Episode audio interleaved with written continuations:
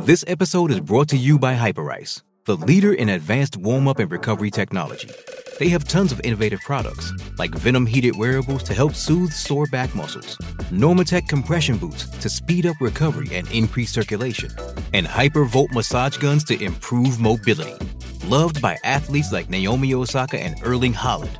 Try them yourself. Get 10% off your order with the code MOVE at hyperice.com. This episode is brought to you by Pepsi Wild Cherry. Pepsi Wild Cherry is bursting with delicious cherry flavor and a sweet, crisp taste that gives you more to go wild for. Getting wild may look different these days, but whether it's opting for a solo Friday binge watch or a big night out, everyone can indulge in their wild side with Pepsi Wild Cherry. Also available in Zero Sugar. So grab a Pepsi Wild Cherry and get wild.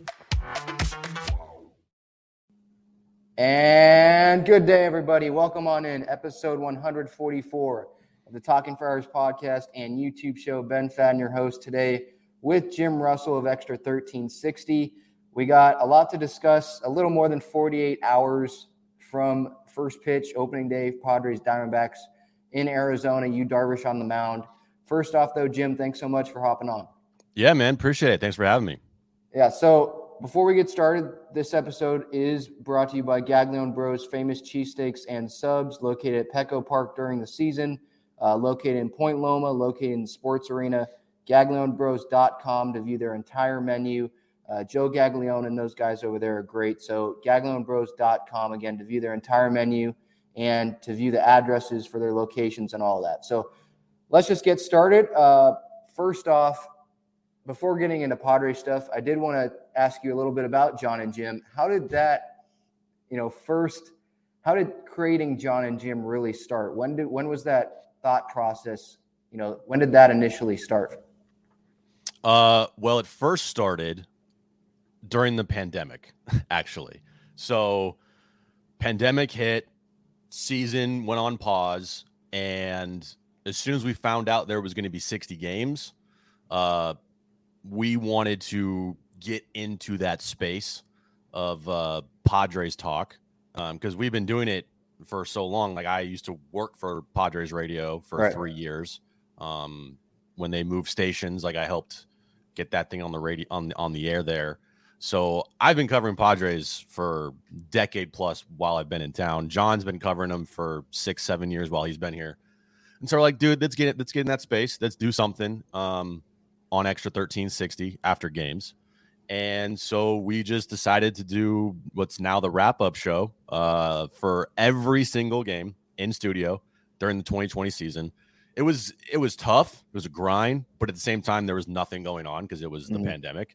Uh, so did that, and then it kind of blew up a little bit, and people wanted to hear more of it. So we did that through the 2021 season, um, and then John and Jim happened when our boss came to us and was like, "Yeah, we're making some changes at the radio station. You guys have been, doing good on the wrap up show, and uh, we want to make you guys a show." So it was it was the easiest transition because in radio, sometimes they put you with just random people, mm. and mm. you have to go, and there's really a, a, no time to get comfortable. You have to get comfortable like on the fly. Um, but in this case, me and John, we were practicing you know, and getting comfortable with each other for a solid two years before we actually started John and Jim. So when we started the show in January, it was like we've been doing this for two years and there was no transition, there was no awkward period, there was no getting to know each other. It was just basically the wrap up show instead of for an hour, for three hours. And then obviously talk about other sports and other crazy stuff that I like to talk about. And so, yeah, it, it's, uh, it started in 2020, but, uh, it's been good. It's been easy. And I, he's okay to work with. Yeah, that was my next question. Is it a little bit of a headache to work with John? Yeah, I hate the guy. Uh, yeah. I can't stand him.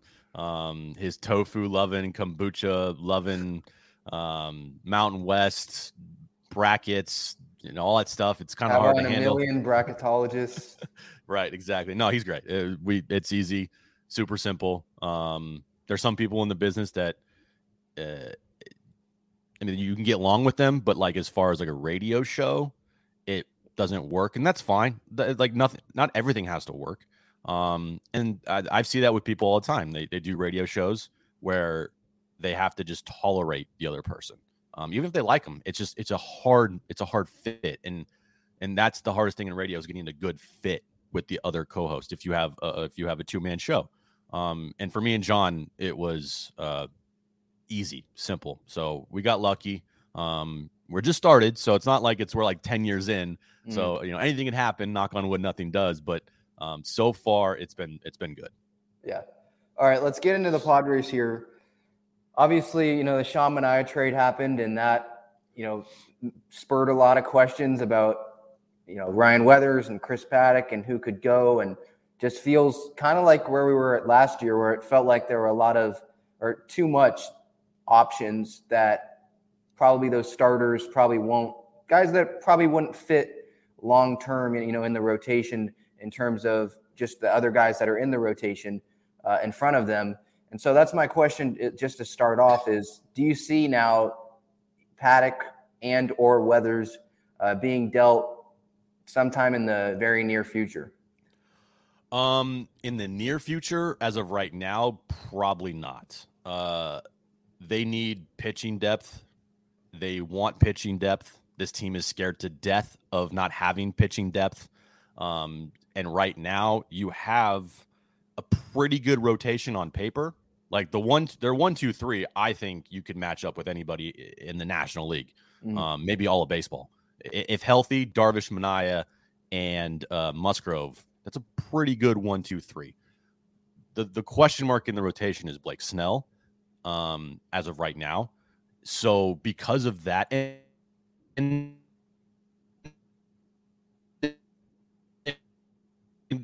Nick Martin expect really watch him last year and, and I mean it, Japan and but spring training he's been good but because of the question marks with Clevinger and Snell as of right now keeping Paddack for that piggyback role I think is what they're going to do and they've already sent Weathers down mm-hmm. um so I, I don't know if they would trade them right now maybe it could change during the trade deadline if they're in it and their pitching staff is good enough and they have extra pitchers where like they can afford to maybe give up a Weathers for a missing piece.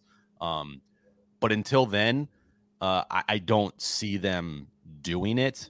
I know they almost pulled the trigger over the weekend with with mm-hmm. Um, but still, his health is in question as well. So, as of right now, I'm going to say they keep them both. Yeah, because that's where the thought, the question for that comes in. Like with the Paddack almost deal, mm-hmm. obviously they were willing to deal him uh, and they have some long guys that they can use if Paddack does get dealt. I'm of the belief that they should have Paddack over Weathers if you're going to trade one of them, mm-hmm. just because you do have Gore coming up, who's a lefty. Uh, I think I think that definitely helps. Uh, Musgrove, hopefully they extend, and he's a righty. Um, so those are just some reasons, but I tend to agree. I mean, I just feel like Preller's going to make a move one more move before opening day. That just feels like the way that he is. Mm-hmm. Uh, and he's already shown in history of doing that. And so that's why it's just, and then if there's a deal that does happen before opening day, it feels like it's going to have pitching involved with it, probably pitching going somewhere else. Right. Uh, I, at this point in time, I don't think a big move would be happening just because you're so close to opening day. I think if I think the big move was going to happen, it was going to happen this past weekend with the Hosmer and the Paddack and the Dom Smith and the Sean Manaea and potentially something else because they would have freed up some money um, to go out and maybe sign, I don't know, Conforto or whatever. But because it didn't happen and because they're so close to opening day, I think they're just going to roll with it for right now. And once the season starts, I don't see any big trades until the trade deadline. Um, but it's Preller. Who knows? This dude could be making, you know, two more, three more trades tomorrow. Like it, mm. th- this guy is is so unpredictable. He'll do it at like three in the morning, and we'll be all like, "Wow, didn't see that one coming." Because uh, Austin Meadows was traded yesterday. I know he that he's another guy that you know we were all talking about. Um, so at this moment, I don't expect the trade, but again, it's Preller, so who the hell knows, man? And that's part. I guess that's kind of a good thing. Him having, you know, us having Preller as our GM. It's like, right. There's a good and a bad, obviously, with all the trades and deals that he makes. There's going to be a lot that don't work out, but then there's going to be some that do work out with mm-hmm. Musgrove and Cronenworth and guys like that. So I guess part, at least for like us or people on the radio like you or people just passionate about Padres, whether it's on Twitter or whatnot, we always can think of these hypothetical, you know, trades and deals because right. it's actually realistic that something will go down. It's probably not what we're thinking of, but at least it's realistic that po- that possibility could happen of a deal happening because that's who our you know general manager is. And moving to the next uh, topic here with Mackenzie Gore, he obviously finished uh, spring training his last start this past weekend on Sunday. Finished with 16 strikeouts, three walks, so obviously a lot better than uh, last spring when he was not finishing innings.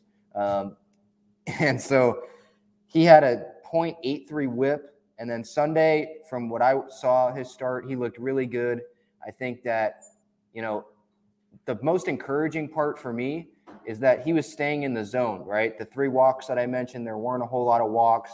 And then even the grand slam that he gave up, like I posted a small video breakdown of it on Twitter. Like, how did that guy, you know, hit that ball out?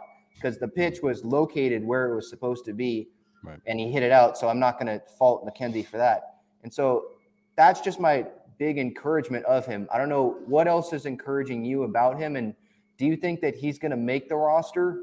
Uh, I think it's clear that he should make the roster uh, based on you know his the way that he's performed. And it seems like him and Niebla are working, and you don't want to send him down, put him away from Niebla and all that. I do I do understand that viewpoint, but it, for me, I don't think that he will make the roster. Uh, but he, I think he should, or like he's earned a spot, if that makes sense. Right. No, I, I agree with you. I think he's earned a spot. I don't think he's going to make the roster. Um, and the reason why is because five starts in spring, which he's been really good, is also just five starts in spring or mm. four starts or where, however many games he's pitched. I would give him a little more time um, to maybe build on his good spring against other teams in in on live action as not just spring action. Um, but the one thing that I looked for or wanted to see in spring is exactly what he did, and that is command. Make sure that you aren't walking everybody. You have command, and he showed that. He struck out 16, walked three. Um, his last start, yeah, gave up that grand slam, but overall, he had a damn good spring.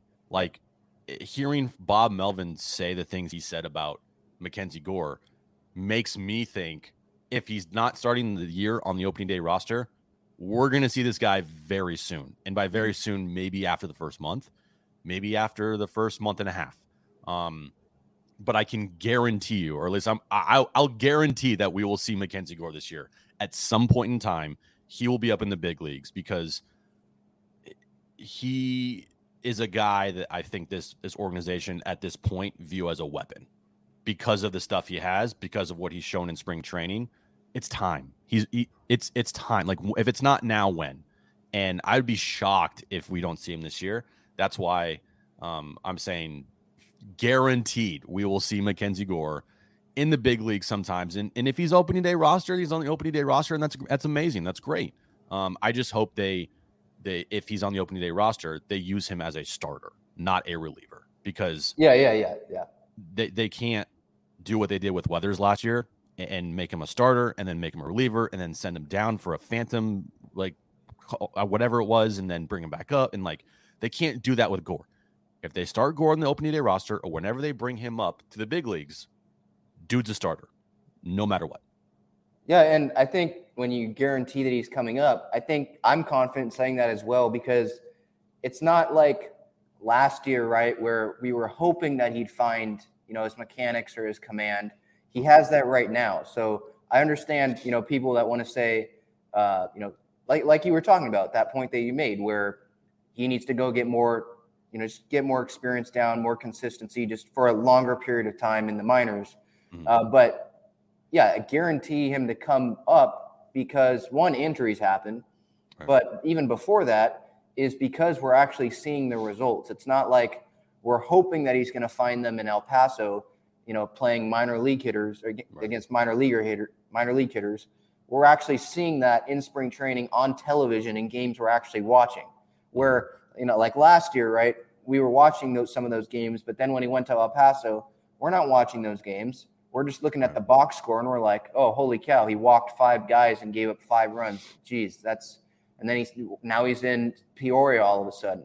And now he's pitching in these backfield games that aren't televised. So mm-hmm. for me, confidence wise, I'm definitely on that same page with you because it's something that we're seeing. It's it's right there in front of us. Yep. Uh, moving on to the outfield, obviously Profar and Beaty isn't the left field combination. I don't think anyone envisioned. No. Uh, you know, going into opening day. Uh, I, have liked what I've seen out of Beaty for spring training, but again, that's what I've expected to see out of him. I'm not expecting him to hit 40 home runs or even start a lot. Like I think Profar is going to get that chance. You know, him switch hitting is definitely a positive. Um, but my question about left field is, who would you want? Who's your guy that you think AJ should go out uh, and get? Because obviously Meadows is off the board, only making four million dollars this year. Didn't seem like the return was that huge. Uh, Conforto, I don't think really fits, but there's a lot of other options. I like Tyrone Taylor. Renfroe's not going to happen, but he's, you know, out there. Uh, I don't think Franmil's going to happen. But who would you want? Well, the guys that I wanted are all gone. Right. Um, trade options. I know Bryan Reynolds is a name. He'll cost you a, a boatload to get yeah. him. You got off I, that train. I've I've argued that you know, at times you, for a guy like Bryan Reynolds, like it, I think he's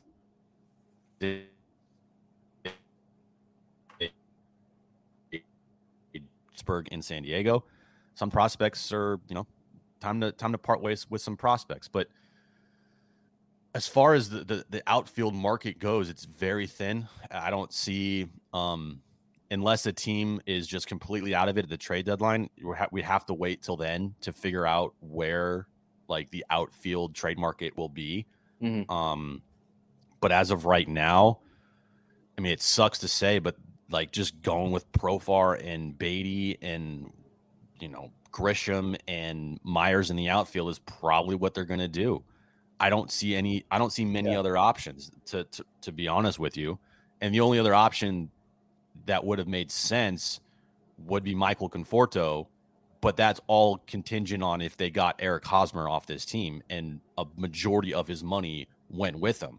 Um, without that happening, Conforto's no chance in hell because. And, and Scott Boras isn't going to help yeah. you. He likes dragging no. this thing out. He, he's acting like Michael Conforto's Mike Trout. Like right, yeah. and and you know, if they traded Hosmer, right, Conforto, you could have gotten maybe I don't know, like a one year deal for a pretty high average annual salary.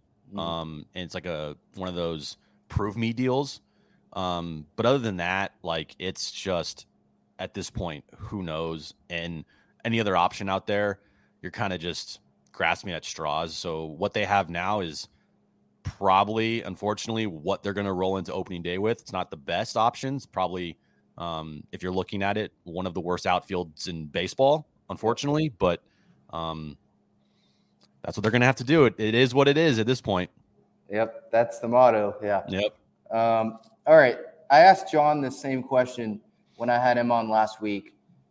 On the scale of one to 10, how confident are you that Preller will be able to trade Hosmer before the deadline? Because that's the last time I think he's going to have the opportunity because of the 10 and 5 rights.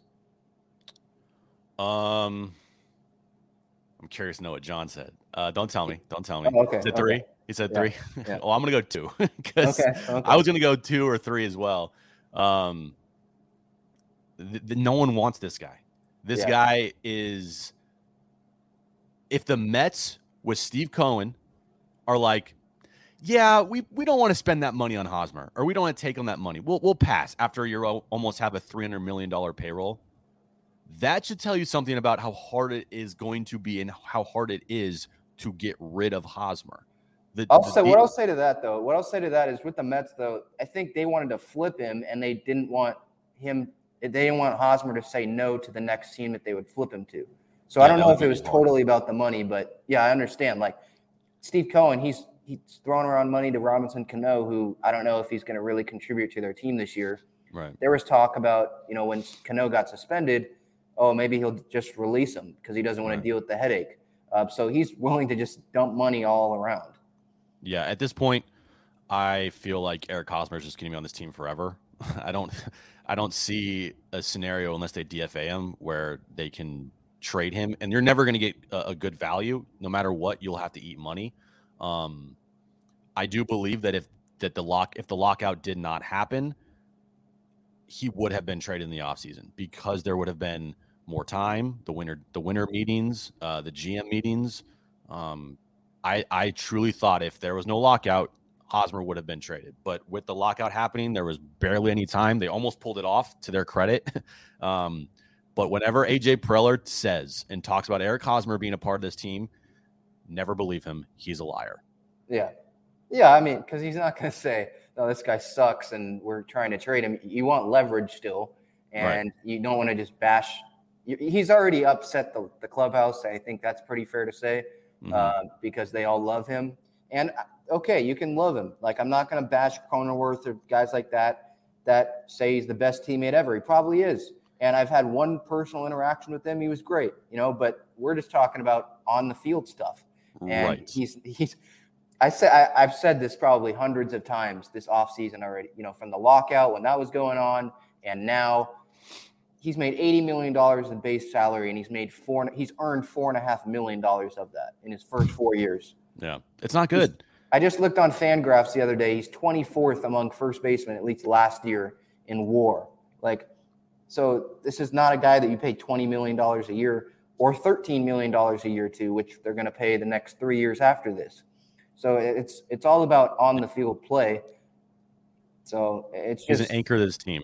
yeah, He he might be the best teammate in the world, but it's about winning.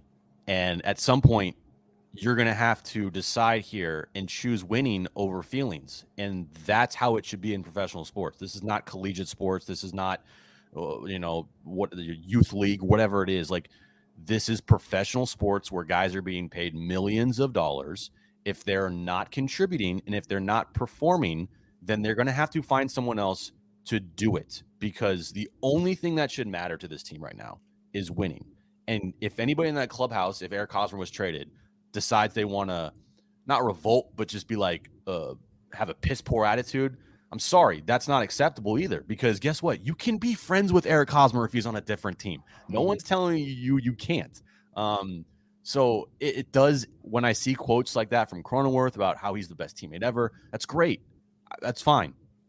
But he's not contributing to winning on the field. And that should be more important.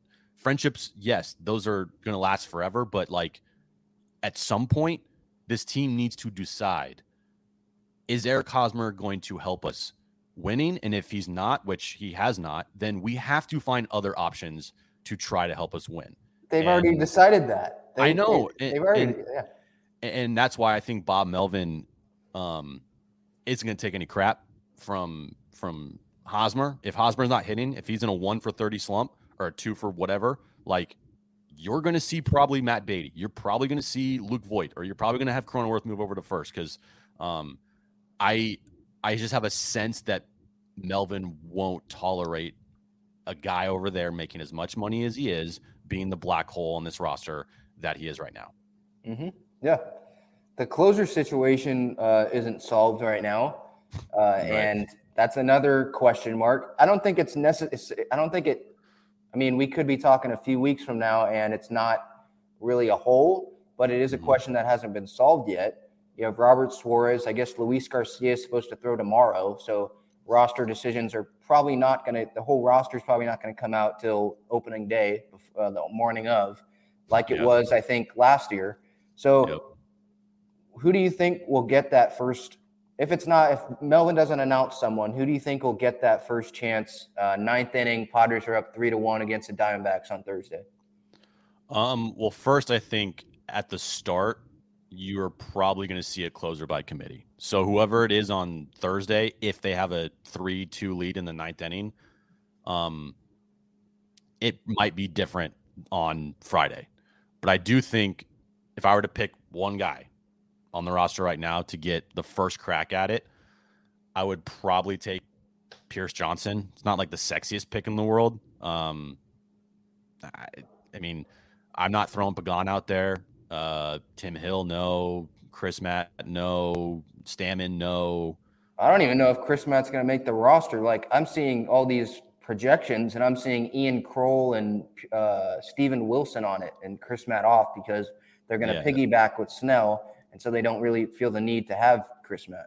Yeah, I think it's going to be Adams. Uh, you know, Kevin Kopps is a, is a is an interesting option, but he's a rookie as well. Like, are you going to mm-hmm. trust a rookie right away to close games for you in the big leagues? Um, Garcia's hurt. Suarez is another guy that I think is a is a good option. But if you're telling me right now, just pick a guy to be the closer for Thursday. Um, if they have a three-two lead in the ninth inning, I'll throw my money on Pierce Johnson. Just yeah, like that's because, yeah, yeah, yeah, just because. I mean, that's that's like yeah, just let's just you know put names in a hat and pick one, like because right. you don't know what you're going to get out of Pagan. Hopefully, it's better, more consistent, and he right. he says that he's he knows what was wrong and that he's worked on it and all that. Uh, but you never know there. Robert Suarez, I like. I was big on Garcia, uh, but then he's obviously hurt and he's throwing tomorrow. But I don't think right. that he would throw tomorrow, and then they just put him on the roster. Mm-hmm. Uh, with with how many times he missed like what a week and a half, two weeks from not throwing, not pitching in games. So yeah. I don't expect that to happen. So yeah, it's another question. Uh, I mean, there's questions all over the roster to different degrees. Like you don't really know if they're going to platoon at shortstop, which I think should happen with CJ being on the roster. Let's face it, he will. With Eggy being sent down, they just don't have any other options. Who's a backup center fielder right now? Because Abrams hasn't even hmm. had any reps there who's is it going to be a platoon situation right. in left, but then Profar switch hits as well. So is that really even a platoon opportunity? So it it's just a lot of questions that need to be answered, but it's I just don't know when it's going to be answered because well, it shows you like it shows you how important Fernando Tatis Jr. is to this roster. If Tatis is healthy, the amount of questions you have with this team going into the season isn't as much like yes, the left fielder spot is a question. Yes, the closer spot's a question. But Tatis, with his 42 home runs that he had last year, that you're now missing out of this lineup, and the depth issue that you have, like you don't have that. So it's it's like there's yes and no though. Yeah, yes and no. Like okay, that solves that one question. You have a you have an MVP candidate, you know, in the middle at the top of that lineup that make that doesn't make the lineup as bad, right? But at the same time, like you don't know who your closer is, you don't know who your seven, eight guys are then as well, probably. Uh, Stammen will probably get chances as well with that role. Mm-hmm. Um, but then you don't know who's going to get real starts in left. You don't have a backup center fielder. Okay, what's going to happen? I, I expect them to have three catchers in April, but what happens there? You don't know who really the backup catcher is after April. I mean, I would hope it's Alfaro, mm-hmm. but you, you don't you don't know. So yes and no. It does solve one question or a couple questions in terms of shortstop and then the lineup, at least being a little better. But a lot better. Still, well, I don't know about a lot better. Like Tatis, yeah, he's great, but do you see the back half of the lineup? Hosmer, Myers, Nola, uh, Profar, like that's not too appetizing to me. No, uh, the lineup today, I would probably say is the lineup you're going to see on opening day. Yeah. Um, so you take out Kim, you put in Tatis. Um, that obviously helps. The yeah. back end of the lineup isn't great. I agree. But if you're throwing out a lineup with, uh, you know, Tatis, Cronenworth, Machado, Voit, uh, Grisham, like I can, I can, I can live with that. And, and yeah, more. Than, yeah, of course. Yeah. Yeah. That, that to me screams playoffs. The lineup right now screams maybe playoffs. yeah. Yeah, it's just a lot of questions. Um, AJ's in terms of AJ's offseason, I don't think it looks as terrible now with Martinez uh, being. It looks pretty good right now. Uh, when Clevinger come, comes back, who knows what his role is going to be? But he adds a DH and Voit, and hopefully he can stay healthy at DH and not play the field very much with the mm-hmm. Beaty uh, addition. Beaty obviously is also an, an, addition with, you know, having outfield depth. Um, Suarez We'll see what Garcia is. Uh, but the Melvin hire, obviously, and then not just the Melvin hire. I know a lot of people are touting the Melvin hire, but it, there's more to that, the snowball effect of that. Ruben Niebla. Now you're adding not him, just him, but it seems like you're adding Gore as well in the offseason because Gore just wasn't the guy that he was before Niebla got here. So where would you grade it right now? I mean, Manaea, I didn't even mention him. Uh, John gave it, I think, a C minus last week. I think he's what C plus now. Is mm-hmm. that where you're at? Yeah, I'm pretty close. I I, I was at a C minus before the Manaea deal. Uh, if I had a grade now, like looking at taking a step back and realizing, okay, they still don't have a left fielder in the closer spot, but also looking at all the additions he's made with the budget constraint that he has had um, in the offseason and also it also being a super short offseason because of the lockout. Um, I would I would have to give him a B minus. Throwing in the Melvin, the Niebla, the Brdar, the coaching staff overhaul, which I think is a good coaching staff going into this season. Um, you know, Manaea uh, was a huge acquisition uh, on Sunday. I think he's going to play a big role on the, in this rotation this entire year. Voit, if he's healthy, he gets 500 at bats. That could become a, a steal from the mm-hmm. Yankees. Mm. Beaty, I don't really see much from him, but he's a depth guy, so that's fine. Um, you know, the bullpen pieces he got, mm, they they may or may not all work, but um, one or two of them I think uh, could turn out well. Martinez deal uh, I think he could be a solid starter for the for you this year. Maybe not like you know uh, have a three ERA, but if he gives you a you know three eight to four ERA like that to me, and, and he just eats innings like he's consistently eating innings, like that's what this pitching staff needs right now. Uh, um, and then the other move, like I'm not going to put that on Preller, like they were already here, but like the players that he brought in I think have been all okay to solid moves, um, with the Manaea move being the best one of of, of, of them all. So I, I, would have to go B minus for for Preller, and it could all blow up in his face. You know, it could all really be bad. I think he still has a problem with constructing rosters. I still don't think he um, is great at it. Which we'll have to wait and see because uh, he has not had a he's not built a roster that has had a winning season uh, since he's been a GM in a full 162 game year. So if this team uh, can pull off a winning season and make the postseason, I'll give Preller credit for that. Absolutely. Um, so yeah, I'll go B minus right now. What do you think it would take for AJ to not be the GM after this season? Because Seidler seems really uh, committed to him. He's I was kind of irked with his comments saying that it's not a oh we must win now mentality. Like, come on, really? Like, what's the point of having Bob Melvin here and having all these guys here and making all these additions if you're not trying to win right now? Um, so, what is it? Missed playoffs? Like, is that at least looking from Seidler's viewpoint? Because us, it's probably a different viewpoint, but from at least Seidler, his viewpoint, where do you where do you think AJ would have to at least get to so he can stay the GM? Man, um, it's a good question. I, I think to be putting myself into Peter Seidler's mind, um, I don't know if anything could happen, barring a collapse like last year where Preller's gone, unfortunately. And I'm not saying unfortunately because I want Preller to be fired. Like I want this to work. I want the all these moves that Preller has made to finally pay off in a big way. I just I just don't know. Like if they win 83 games this year, right? They'll be 83 and uh, 79, and they'll have a winning record for the first time under Preller. And say they made they missed the postseason by three games.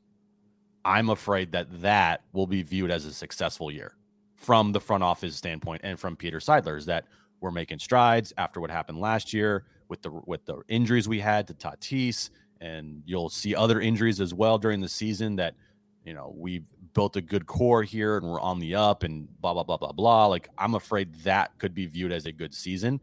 For me, good season in the way that Preller returns is put playoffs. Like that has yeah. to happen. Um, so I think that the only way that you see Preller gone after this year is if they have another season like they did last year, where not that they start out and they have a collapse, because I don't see that happening. Um, if they just have like a mediocre average, always around 500 year, and they end up with you know 70 or 80 wins, or 79 or 80 wins, like then I could see a a point where it's like, you know, uh, this is not good enough. Uh, you know, we didn't have the you know the, uh, the good amount of depth on this team to survive. Um, I just am hoping that they do not use the Fernando Tatis Jr. injury as an excuse if this team does not make the postseason this year. Because that that shouldn't that can't be that can't happen anymore. I'm done with excuses. I'm done with injury excuses. No more. I don't care if this entire roster is all on the IL at some point. They have to make the postseason no matter what. And you bring up the 83 wins and wherever that might be, or whatever, how many wins they end up, if it's somewhere in that area, and then comparing it to last year and saying, okay, yeah, we're making progress. I don't think it's that doesn't make sense to compare it to last year because last year you had Jayce Tingler as the manager. Mm-hmm. Because last year you had just Larry Rothschild as the pitching coach, not fixing Mackenzie Gore. You had Mackenzie Gore not even as an option. You have you didn't have Luke Voit, you didn't have a DH. So you have all these added things that are showing you that look, we're going all in here. And then if it still doesn't work out, going and comparing it to last year, that just doesn't feel like an apples to apples comparison.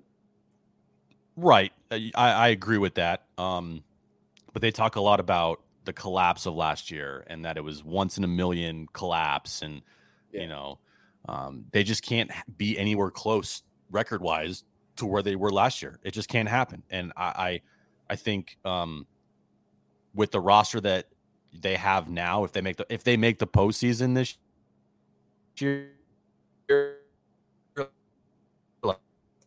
like I got to put their teams because um, not having an MVP candidate, having holes all over the place, having depth issues, having no closer, um, having Eric Hosmer as your first baseman, like that's going to take a good managing job. And I do trust Bob Melvin to to be you know in the in contention, putting his team in contention for the postseason um, because he's that good of a manager. Right, and you know you talk about the once in a million collapse that they were you know Seidler said and you know talking about last year. Okay, if it's a once in a million collapse, then you can't compare this season to something that's happens once in a million. Like right. that, that, that doesn't make sense. Uh, moving on here to some bold predictions. You said, I think on extra, what was it? Your what were your bold predictions? You said Melvin Manager of the Year, and I what said, else? I said uh, Bob Melvin Manager of the Year.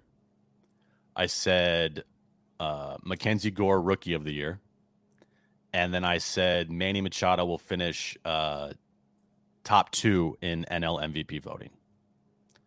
So I think might as well just say he wins. Then what's top two? What?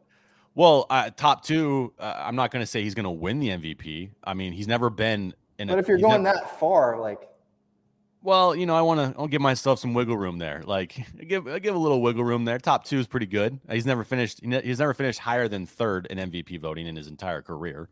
Yeah. So for him, that would be a major accomplishment. Um, I was gonna. I'm just holding off on saying he's gonna win the MVP because there are there is still a little bit of for whatever it's worth some bias against Machado from some stupid reason. Yeah. Um, yeah. So he's gonna have to have an MVP type of year. It's mm-hmm. either now or never. Like you are at your peak of your prime, you're missing your fellow MVP candidate. You have to put this team on your back offensively. Like you just have to. If he doesn't, it's going to be a struggle to score runs and to win baseball games unless your pitching staff lights out. Without Machado starting fast, having a good year, being an all star, being one of the best players in baseball, playing 155 games, like it's going to be tough. But I think that the time is now for Machado to really have a not breakout year, but for his career, but for the Padres, I think a breakout year for the Padres. Yeah, and you talk about the pitching staff, even if it has a great year, go ask Jacob DeGrom how that works out. I mean, you still have to score runs. Right. Uh, so, yeah. Uh, all right. What do you think of my bold predictions here? I have Darvish, top five Cy Young. What do you mm-hmm. think about that one? I think that's a good one if he's healthy. Mm, okay. Because he was he was an all star last year, and yep. uh, first half was really good. Voit at least 30 home runs. He has not done that in his career. So I think that's pretty bold. That's bold. I like it. If he's healthy, gets 500 right. plus at bats, I could see 25 to 30 bombs. Absolutely. And they, they, they desperately need that from him. Desperately. Mm-hmm. Yeah. So I, I like that one. That's good. And then CJ, rookie of the year, not Gore. Okay. I, I go CJ because playing every day, I think versatility, going to play multiple positions. And I think he'll just, I think rookie of the year, do they, I haven't looked at historically, but it feels like they favor those position players over pitchers uh, in rookie of the year past voting. I know Kyle mm-hmm. Lewis a couple years ago. Uh, Bobby Witt's the favorite, obviously, in the American League. Mm-hmm. And sometimes India won it last year for the right. Reds. Yeah, yeah. Um, yeah. It just, yeah. I mean, for for position players, they get obviously more opportunities. Pitchers, it's a little tougher. Um, but off the top of my head, and I haven't really researched this, I don't know any other rookies in the National League right now that are like, that's the guy. You know, right. so Hunter Greene is a pitcher, I guess, that could maybe be in some consideration. Yeah, but I'm just yeah. trying to. Well, people want to put Seiya Suzuki in there, but I, I don't, I can't really. Oh yeah, he's that. a rookie, right? Yeah, technically, okay. yeah. Technically, he's a rookie. Okay, that that's another one that that could be in there, but. I like those. Those are good. Um, they're not too crazy. They're not like oh. Uh, this one, this one might be. I don't know if this one's bold. This is my last one, uh, but I have Padres catchers combining for 20 home runs, which kind of pathetic. But last year they combined for 13. Oh my god, that's okay, that just so, shows you like you think that Alfaro would help that, but I don't know. So Nola had I think one or two homers last year. Yeah, he had two home runs. And then Campusano, I think he hit one, or was that 2020? Teeny had what, like, that was 2020. Okay. Yeah, it was against Oakland. Yeah. It was his first game up, and then he, like, broke his wrist. Um, I like 20 out of three guys, potentially four. Right. It's just crazy how this team under Preller has not found an offensive catcher, or at least a catcher that is competent at the plate in, his time here. Um, Austin Nola, like, everyone's like, oh, Austin Nola can hit. Dude hit for like 20 games in 2020. Mm. I, I, mean, he, he's he's injury prone. Um, I hope he stays healthy. Um, he's another like emergency backup infield option for this team, yeah. which is crazy to think about. And I like Alfaro. He's had a good spring, but can he take that spring training that he had and translate it into the season? Um, we'll see. We'll see. Yeah. All right. Last one here. We uh, I did over unders with John, so I wanted to get your same ones. Um, over under 89 and a half wins for the Padres this year. Under. Under? Yeah. 120 and a half innings for Snell. Under. He had, a, he had 128.2 last year. Under. Man, that's that would suck. Five war, a five war for Manny. That was his war last year. I think it has to be more than that. Over. Yeah, that's. I, am hopefully being, uh, not optimistic. really optimistic. Well, no, no, no. Hopefully, I'm just. I'm just trying to be re- realistic. I think that yeah. he can do that. Like if he stays healthy. And I know last year he dealt with injuries pretty much the whole year. I, I just hopefully he can be more uh, healthy. You know, pretty much this year. I know he's going to deal with injuries, but hopefully it's not right. as nagging because I know that Dodger series early yeah. on really roughed him up. Right. Uh, all right, 55 and a half, over under 55 and a half home runs combined for Beaty, Profar, Myers, and Grisham. They combined for 54 last year. Oh my gosh. Uh, I'm gonna go. I'm gonna go under. Dang, that's. I mean, yeah, I, I understand that because Beaty and Profar, not by a lot though. Like they, they can't play every day, right? I'd, I'd, expect. I mean, I'm not going to go as far as John saying that Myers is going to hit 30 home runs, but uh, I mean, Mike, no. all right, relax. It would but, be such a Wil Myers thing to do, though, to hit 30 home yeah. runs on his walk year, and then everyone wants to resign him, and then once the Padres resign him, everyone's like, "Why the hell did they do that?" Yeah, yeah, that's. But I understand why the under because Beaty and Profar they're not they can't play every day with each other. And then, right. but I, I feel like Grisham that's like a key to this team. Like, especially when Tatis is out at the top of the lineup, like, mm-hmm. can he do something better than last year? Well, his uh, key is to stay healthy yeah. and to make sure he doesn't get into those stretches of where he's very streaky. And by streaky, I mean like having one for 30 slumps. Like right. he can't have that happen. He can be very streaky in the in a positive way and be on fire like he has been at the end of spring training here.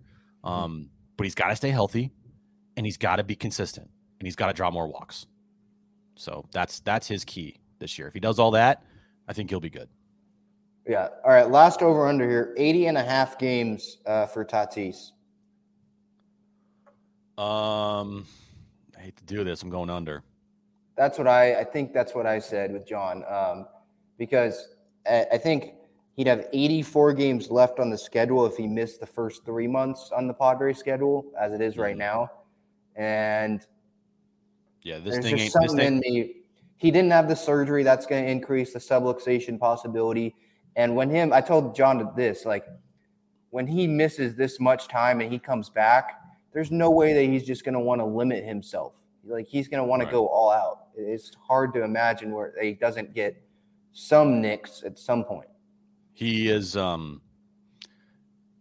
he's the 3 months that they they gave the timetable for that always ne- that almost never happens in sports. They'll say, "Oh, he's back in 3 months." It's like mm, maybe tr- probably like 4 months. So yeah. he's going to need a ramp up period as soon as he's able to do baseball activities. He's going to have to make a couple appearances in the minors. Um, they depending on how his wrist is, I don't know if he's going to play short or if he's going to be a DH um, to for the rest of the year. So I, I would probably put his number at around seventy to seventy-five games played this year, maybe around yeah. around there. And if he can, if he can do that and give you his 2020 season, which was he had 17 homers and he had the OPS over 940 or 950 for the rest of the, that would be amazing. Yeah, and if he DH, if he ends up having to DH a little bit, I mean then you hope that CJ and, and uh, Kim are playing well because then yeah. if, if, that's not happening, then I think we probably have an issue. Right. Um, and if he's DHing, maybe that's a good thing if things are working out well and Hosmer's not on the team and Voit's at first or something like that. And hopefully right. it's not because Voit's not healthy and they can just slide him in there, you know, right. easily. Exactly. So, yeah. All right, this was fun. Episode 144 of the Talking Friars podcast and YouTube show. Jim Russell with Ben Fadden here. Thank you, everyone, for listening and watching. Watching on YouTube on replay or just watching on YouTube because this is recorded. Uh, listen on Apple Podcasts, Spotify, wherever you get your podcasts. Again, gaglionebros.com. View their entire menu. Jim, thank you so much for doing this. Yeah, man. Thanks for having me. Appreciate it.